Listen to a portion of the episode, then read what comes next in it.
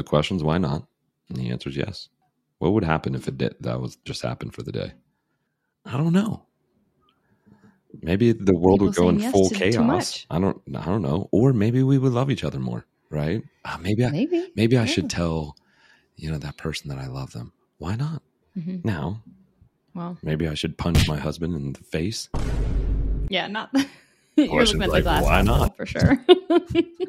And they're going to be like, oh, on the Proclivity podcast, they told me to say yes to everything, so I broke your nose.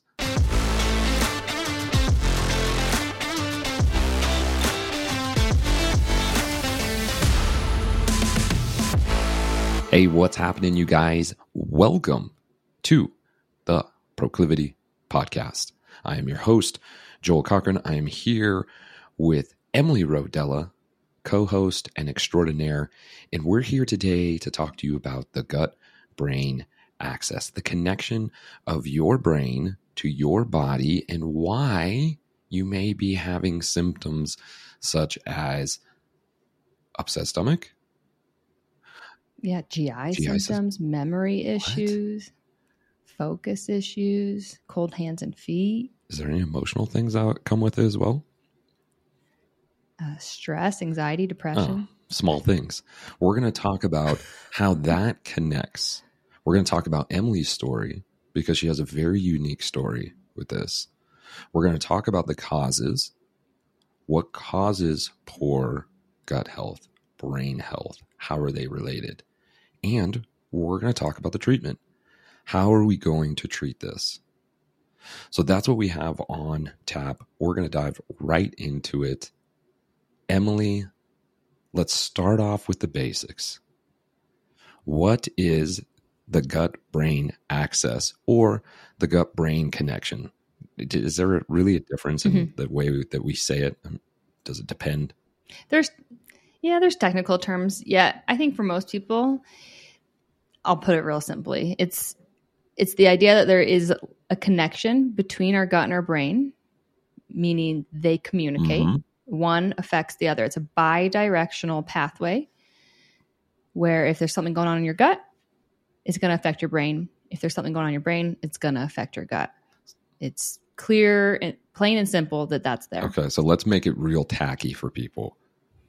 What the heck? Give me an example, right? People are like, no, there's a full disconnect from brain and stomach. Let's bring the two pieces together here. What's an example? Right. So the classic example is, if you're nervous for a presentation, you have butterflies in your stomach, right? You're nervous and that starts in your brain because you're like, oh, I'm about to do this presentation. So you get nervous and then you feel it in your gut, right? Or anyone who said, oh, I have a gut feeling. Mm-hmm. It works subconsciously and consciously. So those are the classic examples, but there's so many more that we will get into. Well, like even, like you said, oh, that you see that person and you get butterflies. Why would I feel something in my stomach? Why don't I feel it in my elbow? Right? There's never been a time where I saw her across the room and I felt my pointer finger go numb. Not. I felt the butterflies in my stomach, right? Mm-hmm. Or, something nerve-wracking such as, oh, they're about to break up with me. Now, all of a sudden, I'm having diarrhea like crazy, right? Mm-hmm. Or constipated. How does that work? So all the stuff that we're going to dive in today, guys, we want to make sure that we have this connection. As we tend to do here at the Proclivity Podcast, we want to bring it down to the level where it makes total sense. And that's what we're going to do today. So, we talked about the gut-brain axis a little bit, or the name of it. We know that the brain and the gut are connected. How does this work? How does the gut-brain axis work? Are they sending signals back and forth? Is it the brain that's affecting the gut? Is it the gut that's affecting the brain? Mm-hmm. Yeah. So just to clarify too, and first off, the brain encompasses your brain, your eyes, right? So sensory stuff too. So what you're looking at, right? That's how we see the person, then we get nervous. So our brain, our eyes, and also our entire nervous system.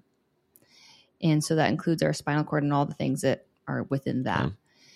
And so that's the brain. And then the gut.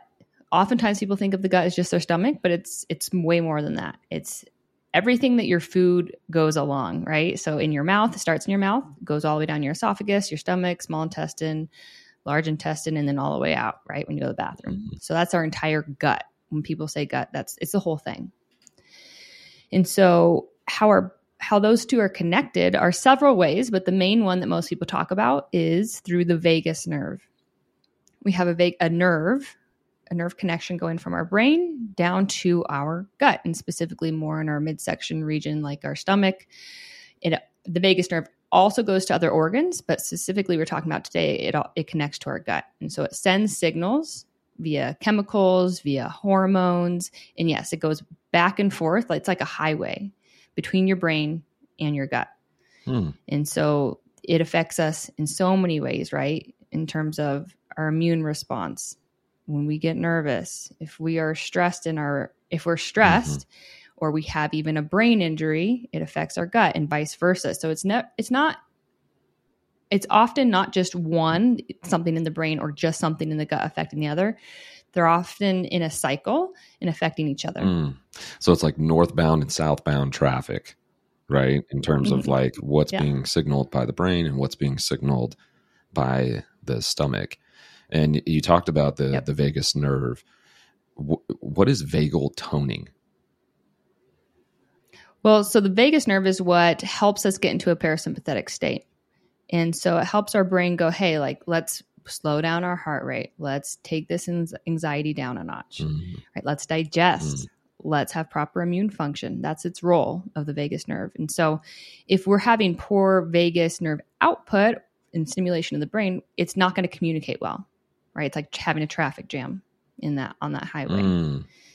And so if we can help with the vagus nerve of toning it, some people call it, certain things, we can help improve that communication, thereby improving our stress, anxiety, immune function, all of that stuff I just listed. Gotcha. So the vagus nerve is connected to downregulating parasympathetic actions. So that's why they talk about like vagal toning is meditation or breath work.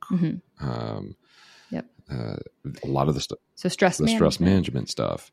And when we start having a better vagal tone, the symptoms that we may be experiencing can go away, like maybe heartburn, chronic inflammation, digestive issues, so on and so forth. Yes. So many things. Yes. Okay. Exactly. Cool. So then let's dive into that. We're understanding now that the gut-brain axis is a highway. It's up and down. If we're too stressed, we're creating traffic jams. Then there's not good signals to the gut. The gut then is getting to this like, we don't have signals, so we're going to start having symptoms. Right. What are some of the symptoms, just in case people are listening, they're now catching on like, okay, I get this gut-brain axis, vagal tone. Okay. What are some symptoms so that they can start going like, oh, shoot, that's me? Yeah. Well, and keep in mind when I read some of these symptoms out, it could be something as simple as, oh, I need to improve my nutrition or I need to improve my sleep, right? So that's why we have things like the paleo diet or, switching to whole foods in general. Doesn't have to be a diet, right? And if those things still aren't working and you still have these symptoms, right? You're like, oh, my nutrition is on point and I'm doing all whole foods. I'm minimizing sugar, right? And it's still you're still showing symptoms, then this could be a gut brain issue. Gotcha. And so the symptoms include all of the gut issues that we've ever talked about, right? Bloating, heartburn, diarrhea, constipation, nausea, right? Bloating, I would think, is the most typical. And for some people, diarrhea or alternating between constipation, diarrhea. So improper bowel movements, those kinds of things. But a lot of other things that people might not think about, memory issues, foggy brain, cold hands and feet, a really random one, toenail fungus. And then things like I mentioned before, anxiety, depression, even things like nutrient deficiencies, insulin dysregulation, so blood sugar issues. Balance issues, motion sickness, fatigue, abnormal heart rate, right, which is usually paired with anxiety, liver dysfunction, or even difficulty swallowing or breathing, because that vagus nerve runs along your throat and helps, again, communicate and allow us to relax. Gosh. And this is like, I mean, you named off damn near anything that anybody's had a symptom on ever. Okay. Maybe not everything, right? Yet a lot of symptoms that people have throughout the day that they're just like, oh man, it's the thing that I ate, you know, and maybe, yet it seems like we tend to not make the connection with the brain that is affecting the body so dramatically. And this is why we love what we do, because you work with the gut, I work with the mind. When we get that vagal tone and vagus nerve just flowing back and forth, people are like, holy crap, I feel amazing. It wasn't just about counting my macros. It was about being able to deal with the nasty trauma story that I had back in my life that it keeps coming over and over and over again into my day-to-day that then causes the inflammation or the poor digestion or so on and so forth. And it can also be vice versa. No, I cleared out my trauma, this and that.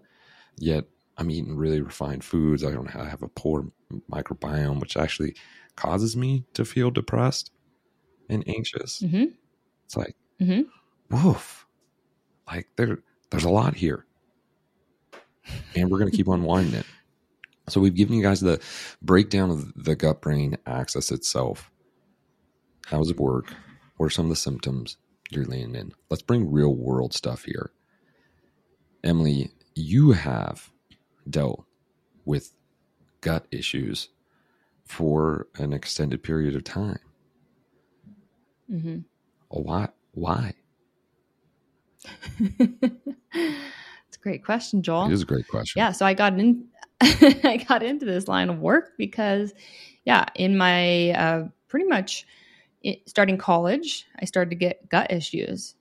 And I was diagnosed with several different autoimmune diseases and put on medications, and they didn't work and nothing was improving, and had a laundry list of symptoms, right? I had kidney stones, seizures, what I thought was fibromyalgia, but they called it chronic exertional compartment syndrome in my legs, chronic pain, essentially, rash on my face, no period, And then, but the most annoying one was the chronic pain in my legs, and then the poor digestion.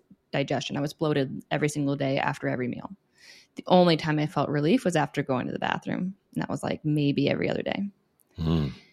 So this is how I got into it, and I started to think like, hey, there's got to be something more than this, rather than just a pill that doesn't work, right? So I started looking into dietary stuff.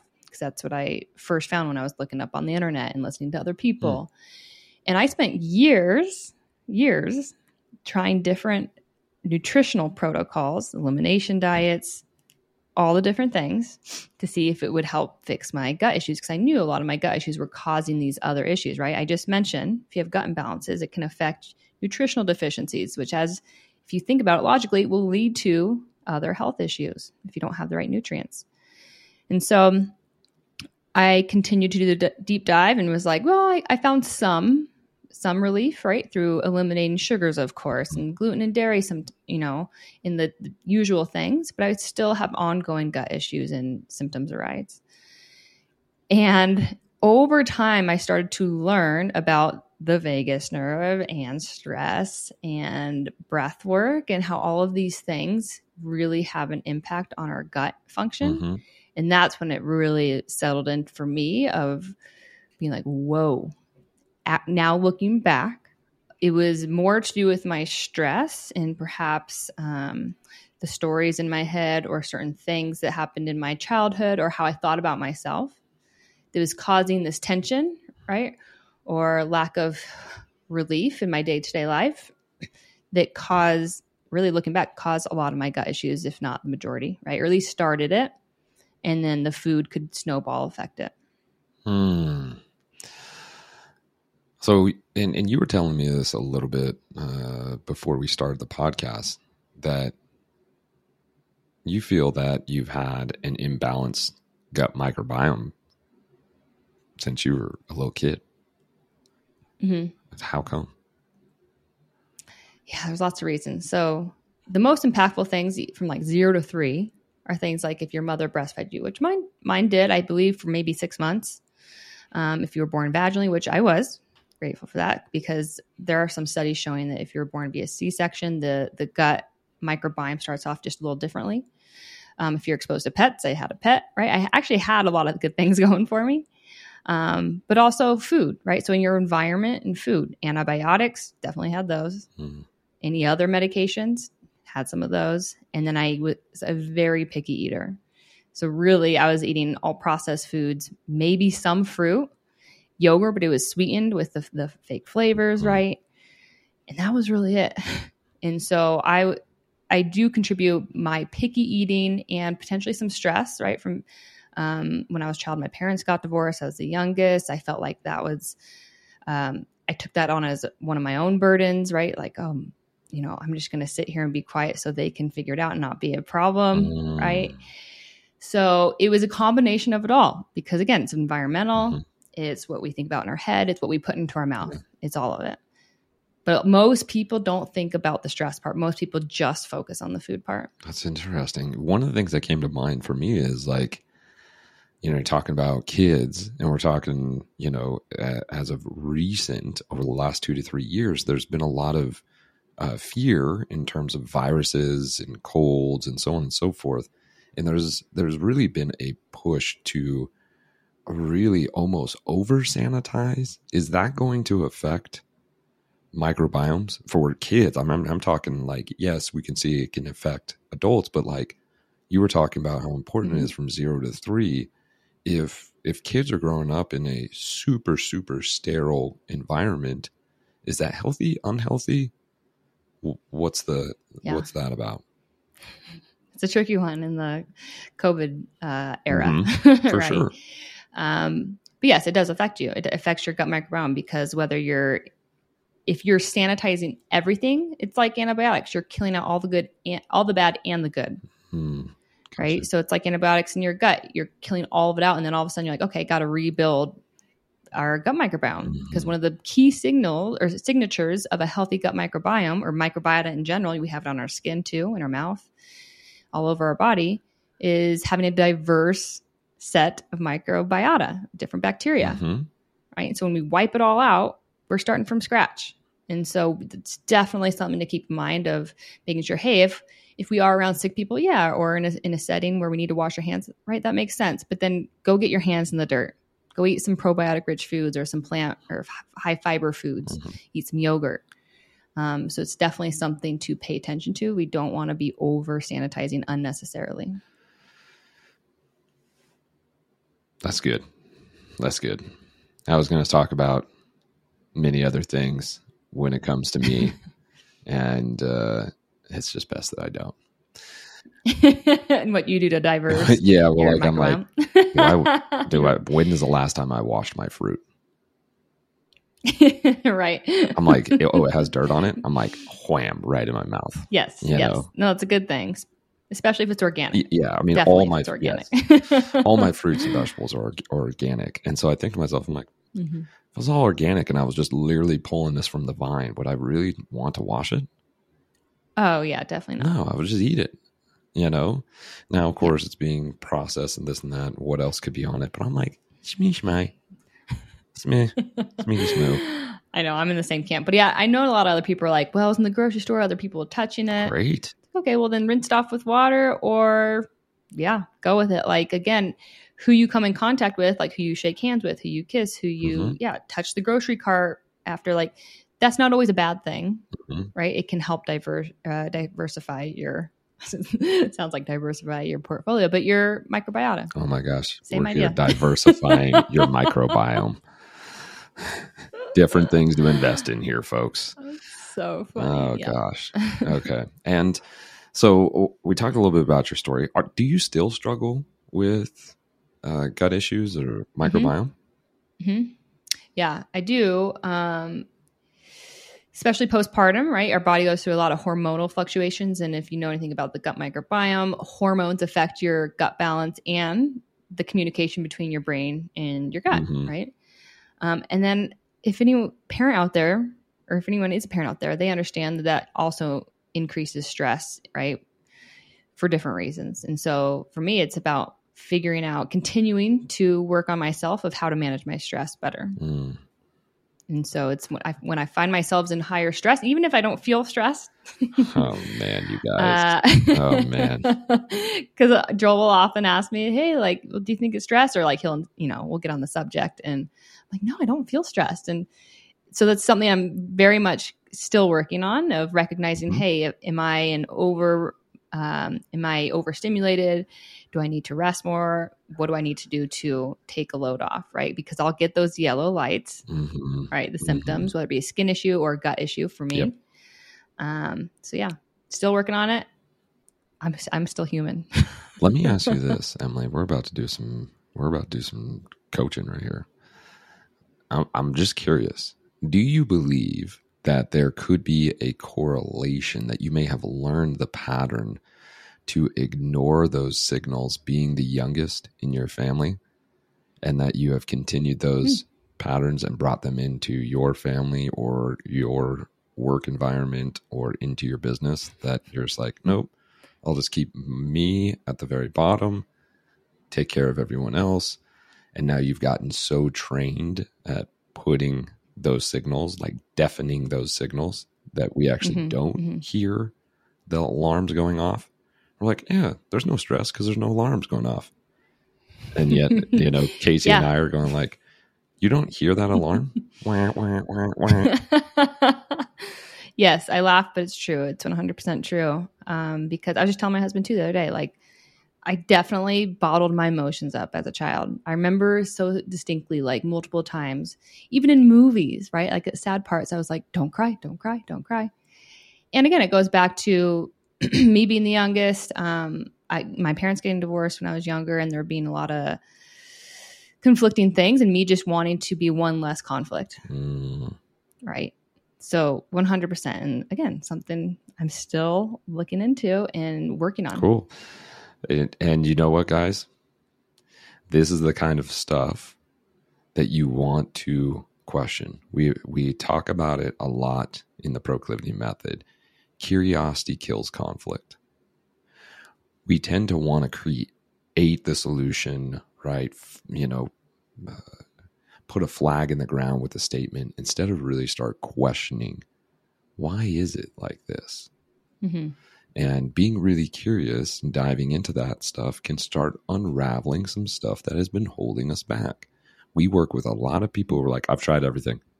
I'm like, yeah, have you though? Let's talk about your mom or dad. They're like, no, that has nothing to do with anything. I don't know. It has everything to do with everything, right? Just like Emily's talking about from those age of 0 to 3, the microbiome is being established. So is your central nervous system from what your parents are teaching you through their traumas. Not just like, oh, stack the blocks like this, honey. No, it's the way that you're breathing, the way that you react when the doorbell goes off. They're taking in everything.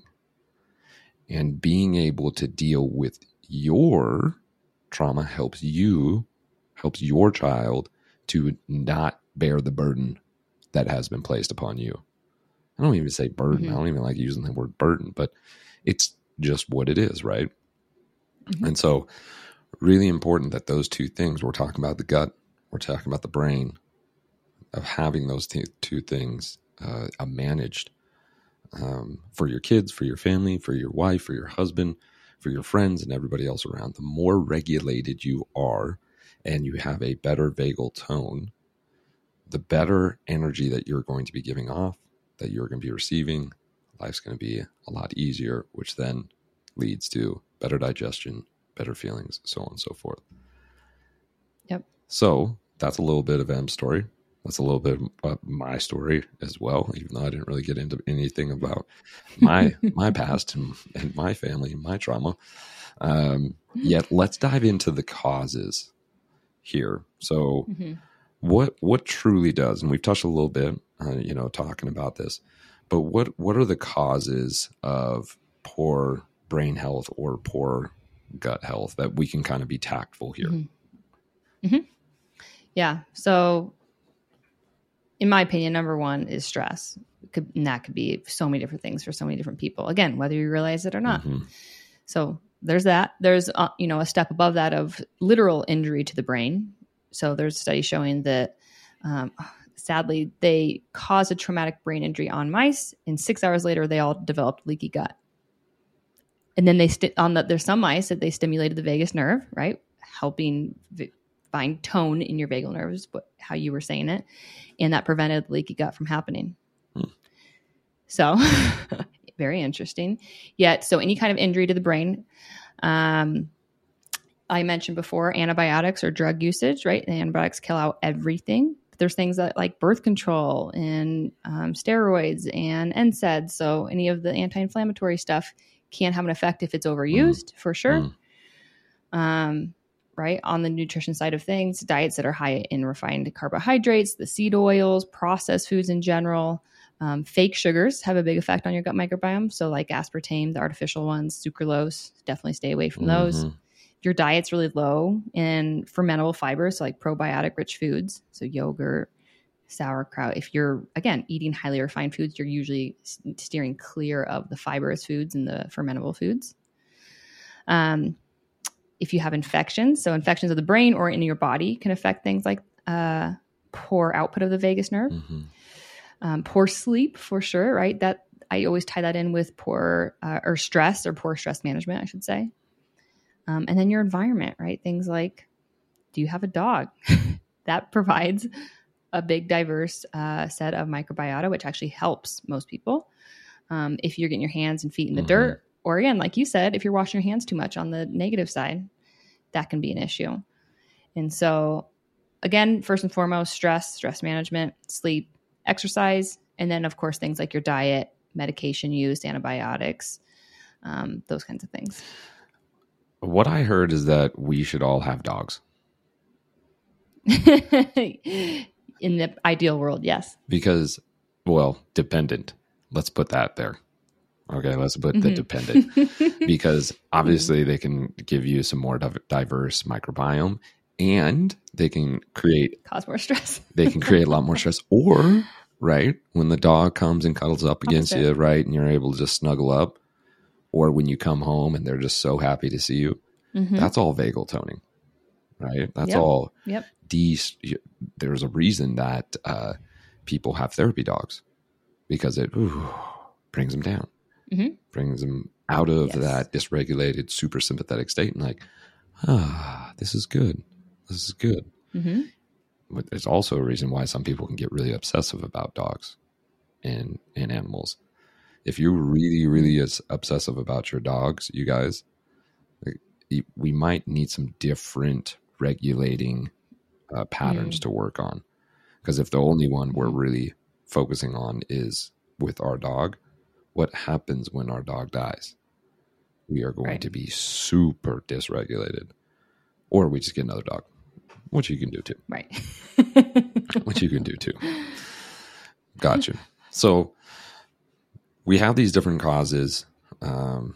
We know that a lot of stuff that we talk about in the Proclivity Method, you could have all of the things when it comes to nutrition.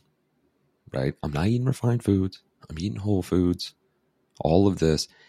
And could they still have a disrupted gut if their stress level's at a 10?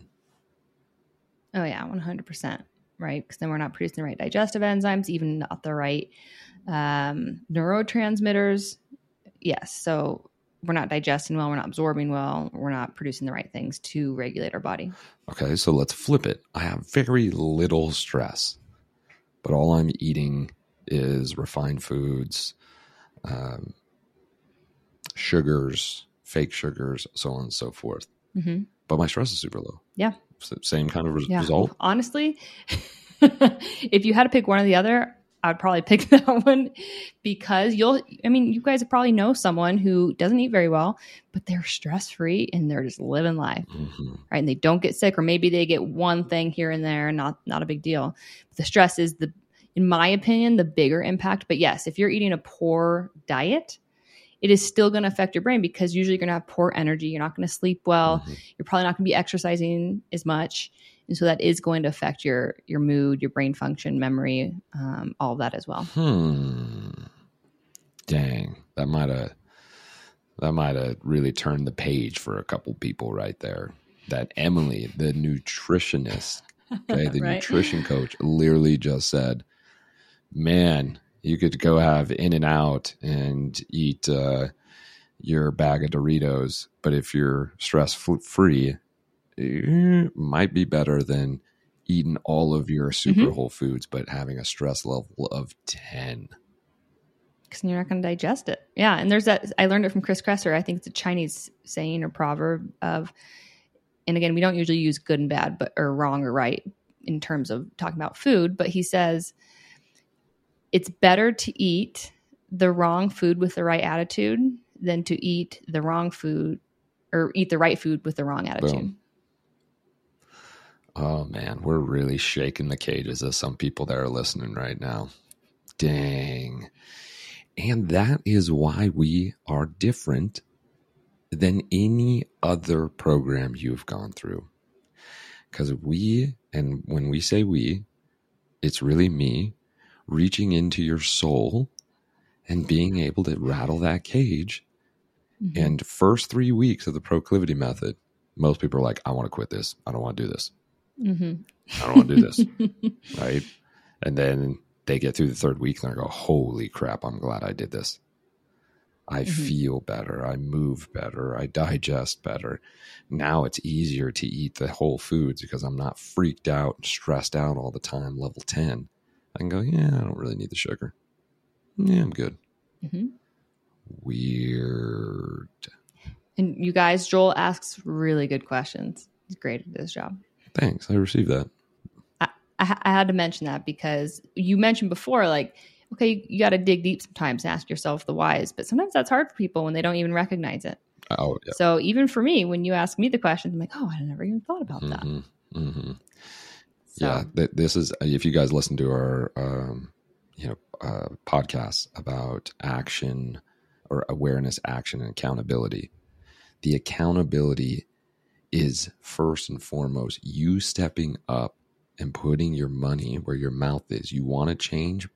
Hire a coach. Hire a coach. Because what we do is we help you see the forest past the tree, right? You're standing in front of the tree and you only feel this thing. You only see this thing. And then we just go, hey, what if you just move to the right just a little bit? You're like, what is this? A whole new world. Right? That's what coaching, good coaching does. We don't force you into it. We just say, hey, what if you just took a step to the right? Why would I take a step to the right? I'm looking at this tree. Well, let's just give it a shot. And you take a step to the right. You're like, oh my gosh, there's a forest behind this tree. Huh. Interesting. I don't know. What if we walked forward? Well, then I would leave this tree. Well, you can always come back to it. Okay. And then all of a sudden we find different things. That the reason that we're saying this, guys, is that it is so important to recognize the gut and the brain. You can ignore it if you want. You can say stress is an issue, but your body will tell the truth every time. Every time. Let's be able to get out of our heads more, into our hearts, into our bodies, and see the change that can happen. So, which then brings us to it. How do we treat it? How do we treat poor gut health? If we're having those symptoms, we now understand, right, where poor gut health comes from and poor brain health comes from. How do we treat it? Yeah. So, again, most people look to nutrition first, which, again, is helpful. Yes. And those things include at, for a lot of people, not everyone, right? Depending on where you're at. This is why a coach is, again, helpful. But for a lot of people, it's adding in probiotic-rich foods. For some people, it's adding in more fiber-rich foods like fruits and vegetables that are high in fiber. And then it's avoiding things like the fake sugars, sugar in general, or the seed oils, or all the things that might break our gut down or cause an imbalance there. But again, I say more importantly, right, if you're going to start somewhere or pick one, then it's the managing the stress part, right? That's what's going to stimulate our vagus nerve. So it could be something like breath work for one person or meditation, or it could be taking a walk for another person. It could be spending time with loved ones. It could be watching a funny movie every once in a while, laughing, sleep, aerobic exercise, right? Even though that can be a little bit more sympathetic. So making sure it's parasympathetic, usually activity to help calm us down. And it's going to look different for everyone, but those are all really good ideas. And let's get tacky here. All right. Probiotic food. What should I have? How many times a week? Well, one study showed that a group of people literally had 4 to 6 servings a day for 6 weeks, and that improved their gut microbiome diversity. Yet I don't expect people to do that. It's not super realistic, but it could be things like having yogurt in the morning and then sauerkraut with your dinner at night, or kimchi, or kefir, or there's so many other vegetables or things you can ferment. Pickles, if you find pickles in the refrigerator section, not, you know, the things on the shelf are not going to have probiotics in it. Gotcha. So you want something that's refrigerated and has an added bacteria to it. You'll see it on the ingredient list. And so those are the main ones, but there's lots of recipes out there to ferment your own foods. Kombucha, yes, but there's sugar in there, so that could actually cause more issues for some people if you have a sugar issue with your gut. So yeah, stick to the low sugar fermentable foods like yogurt, kimchi, sauerkraut, those things. Cool. So having a little yogurt in the morning, having some sauerkraut in the evening, or pickles if they have the bacteria in it. Okay. And then the second thing was high fiber foods. Is that what you said? Yeah. So in that same study, they did both, and people had better results with the fermentable probiotic rich foods. But also for some people, there's other studies out there showing that high fiber foods can be helpful. So fibrous veggies, right? The cruciferous ones like broccoli, cauliflower, literally any veggie aside from like the potatoes or the starchy ones are things. Well, even those actually will help. If there's a technique, if you say even potatoes or rice, if you cook them and then cool them and eat them, say an hour later, or just as leftovers the next day, you can even reheat them. That creates what's called a resistant starch. And that's like a type of fiber that can help too. So really, in general, if you're adding more veggies and lower sugar fruits, it's most likely going to be very helpful. Cool. So eating some vegetables, let's say at every meal, every time you eat, just making sure you have some vegetables. That would help, yeah? All right. Yeah. And again, if that causes more gut issues, then there's some other gut issue going on. You need to address that first. Cool. And we talked about stress and being able to downregulate.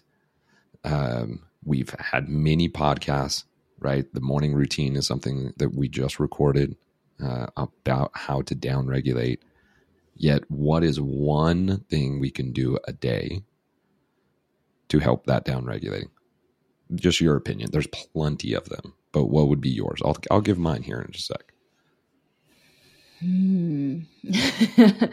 So I call it like my me time. So again, that could look like meditation, breath work, sitting outside, looking at the river or the tree, the leaves blow in the trees, but it's just time where you're not thinking about a million other things and it's focused, you relaxing, breathing. I love it. Do you guys see what just happened there?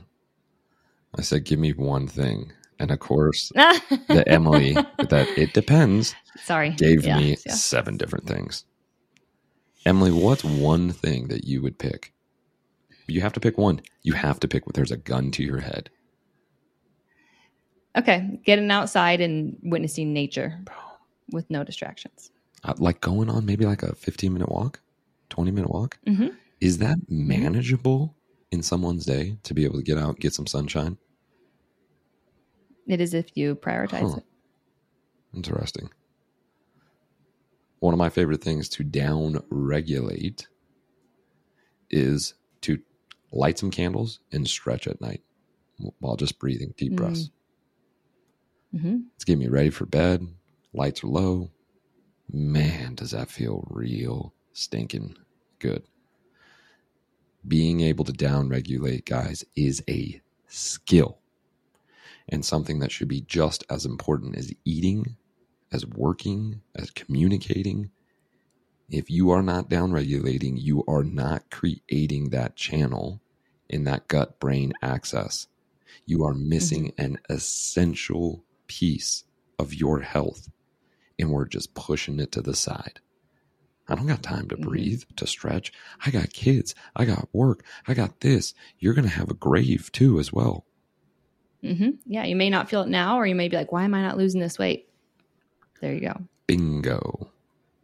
Make down regulating something that you do. Not that you wait 6 months to then take a week-long vacation. And if you haven't listened to our How to Travel Like a Pro series, you're going to want to listen to that. Because people tend to go, oh, I'm going to travel. I can't wait for this travel. I'm going to get super stressed out before I leave for this travel. And then I'm going to do all the things on my traveling. I'm not going to downregulate at all, actually. I'm going to wake up first thing in the morning, and we're going to run all over these places and see all these sites and Disneyland, Disney World, Disney everything. I get terrible sleep, and you come back even more exhausted. Downregulating is a skill. Get real damn good at it.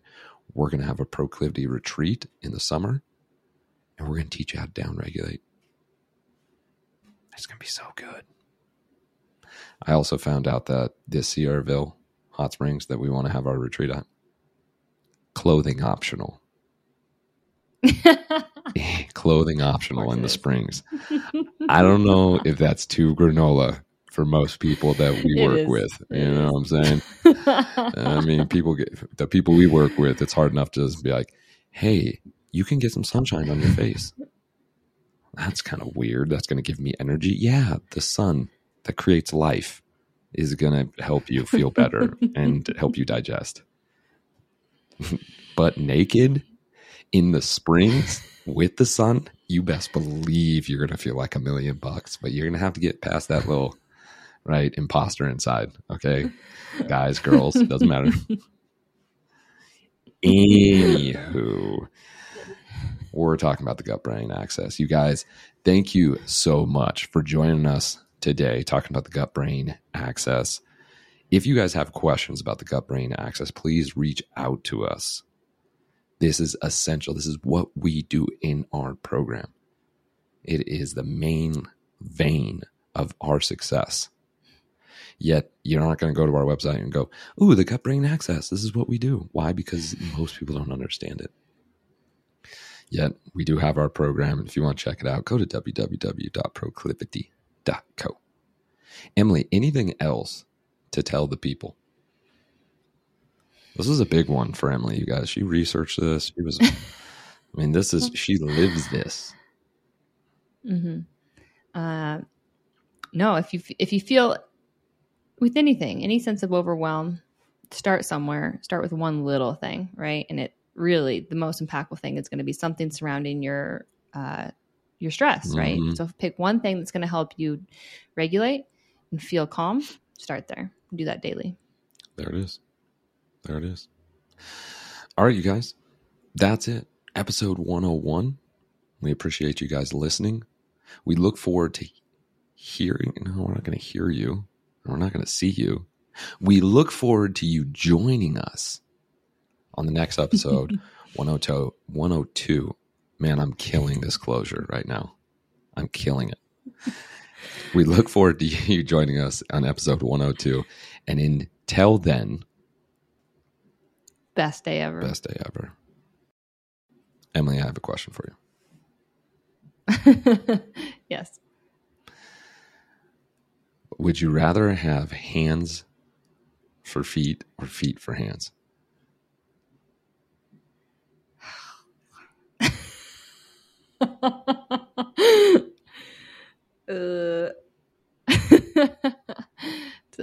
Hands for feet. Why? because it's really hard to grab things with your toes. Well, you just haven't practiced enough. Maybe. You should start practicing. I want you to try to feed Dansby. I'm good. I want you to try feeding Dansby with your feet. No, that's okay. He's going to start doing that at school, and then I'm going to have a talk with the teachers. That's a good point. Yeah, that's true. Okay, I want you to feed Casey. This could be some kinky stuff. Okay. He would not let me. He would not let you at all. You guys, if you got to this part and you heard this question, answer the question in a review, and Emily's going to send you a box of Element. There it is. Mm-hmm. All right. See you later. See ya.